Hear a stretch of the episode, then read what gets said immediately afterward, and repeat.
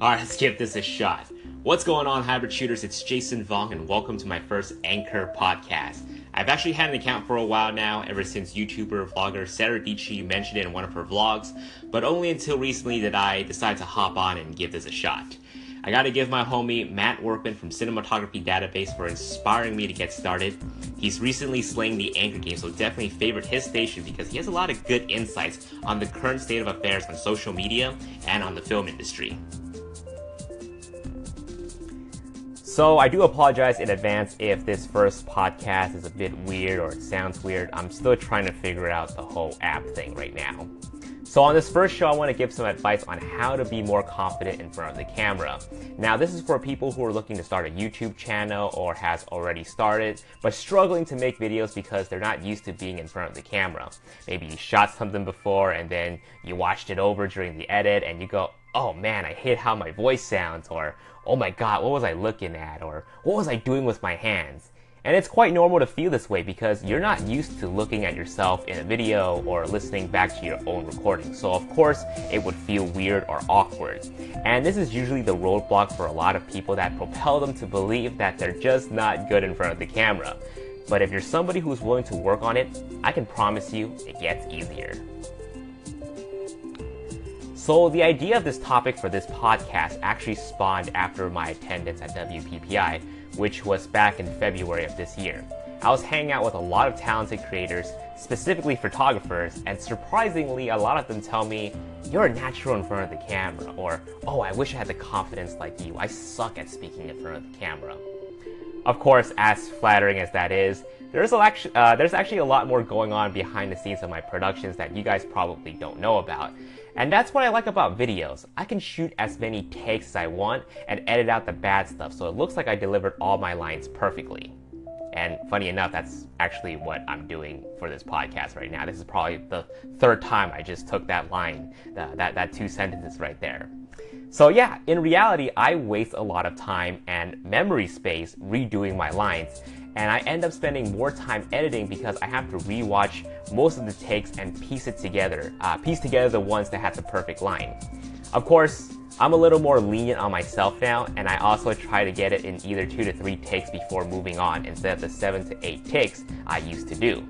Literally, I would spend 20 minutes on an outro which only consists of, hey, thanks for watching, see you guys in my next video, peace.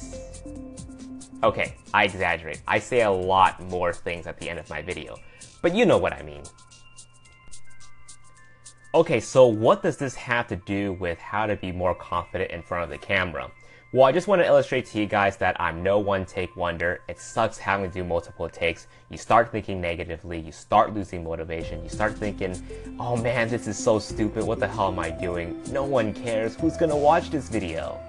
Show of hands. Well, I don't know how you guys would show your hands, but who here has ever shot a video only to stop shooting because they lost their will halfway through the shoot? If I'm being honest, still happens to me to this day. But here's the million dollar advice push through it, power through it, just finish the video and put it out there. Okay, so I want to give a bit of a story time, but I don't think I can fit it in the next two minutes. So I'm gonna see what I can do with this app. Maybe I, I think I can make it like a different five minute segment. So let me let me give this a shot. All right, welcome back to part two on uh, how to be confident in front of the camera. So story time. I remember when I was a sophomore in college, I made a video talking about Twitter back in 2009.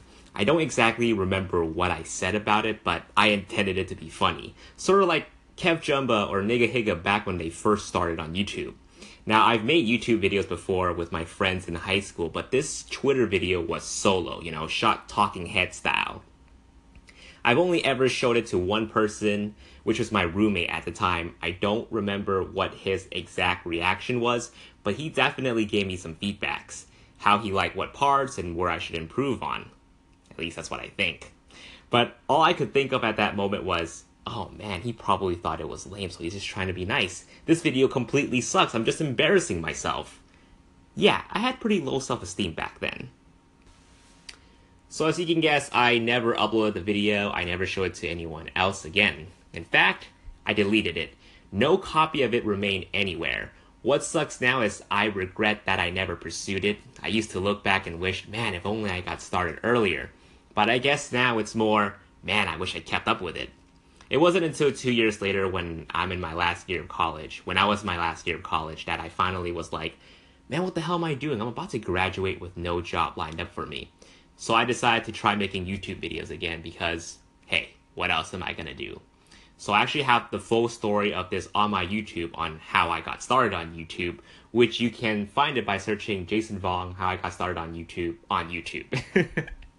because if I keep going on about it now, the podcast would just be about me. So to quickly wrap this up, since then I've been making YouTube videos and it's been six years now.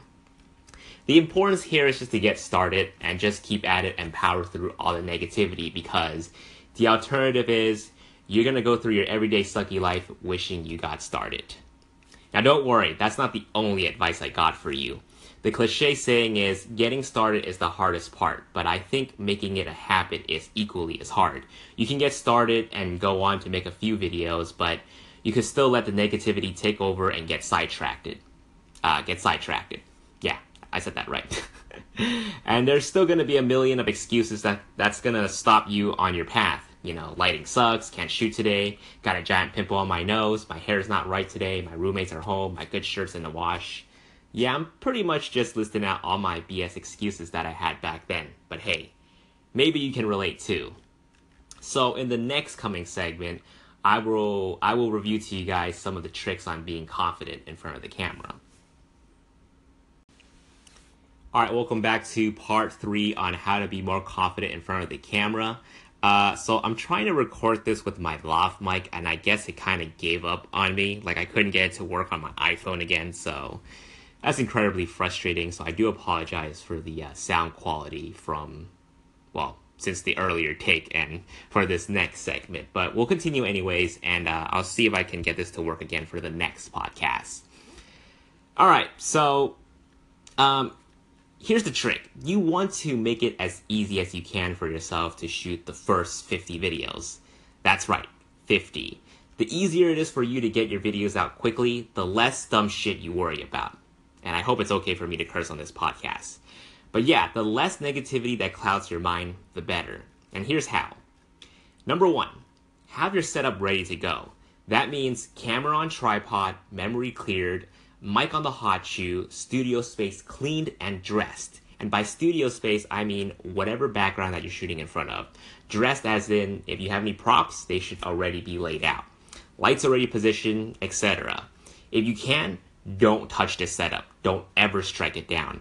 My biggest downfall when I first started was because I didn't do exactly this. I would get so pumped to make a video, but by the time I actually had everything set up, I already lost the will negativity already wrecked me at that point. I started fumbling on my delivery because I was quote unquote tired and I wasn't feeling it anymore. Now I can sympathize. Maybe you don't have the luxury of leaving your crap out because it's a shared space or whatever. Have it set up the night before so the next morning you're ready to roll. That actually segments me to the next tip. Number two, shoot early morning or as soon as you wake up. You know, don't wait until the late afternoon or at night. Again, the quicker you do it, the less likely you get distracted by things. There were so many instances where I was so amped to make my video, but something happened, like my girlfriend and I got into an argument or something, which would completely derail me from making any video anymore, you know? And you definitely don't want to shoot a video after something like that happened. Which brings me to my next point.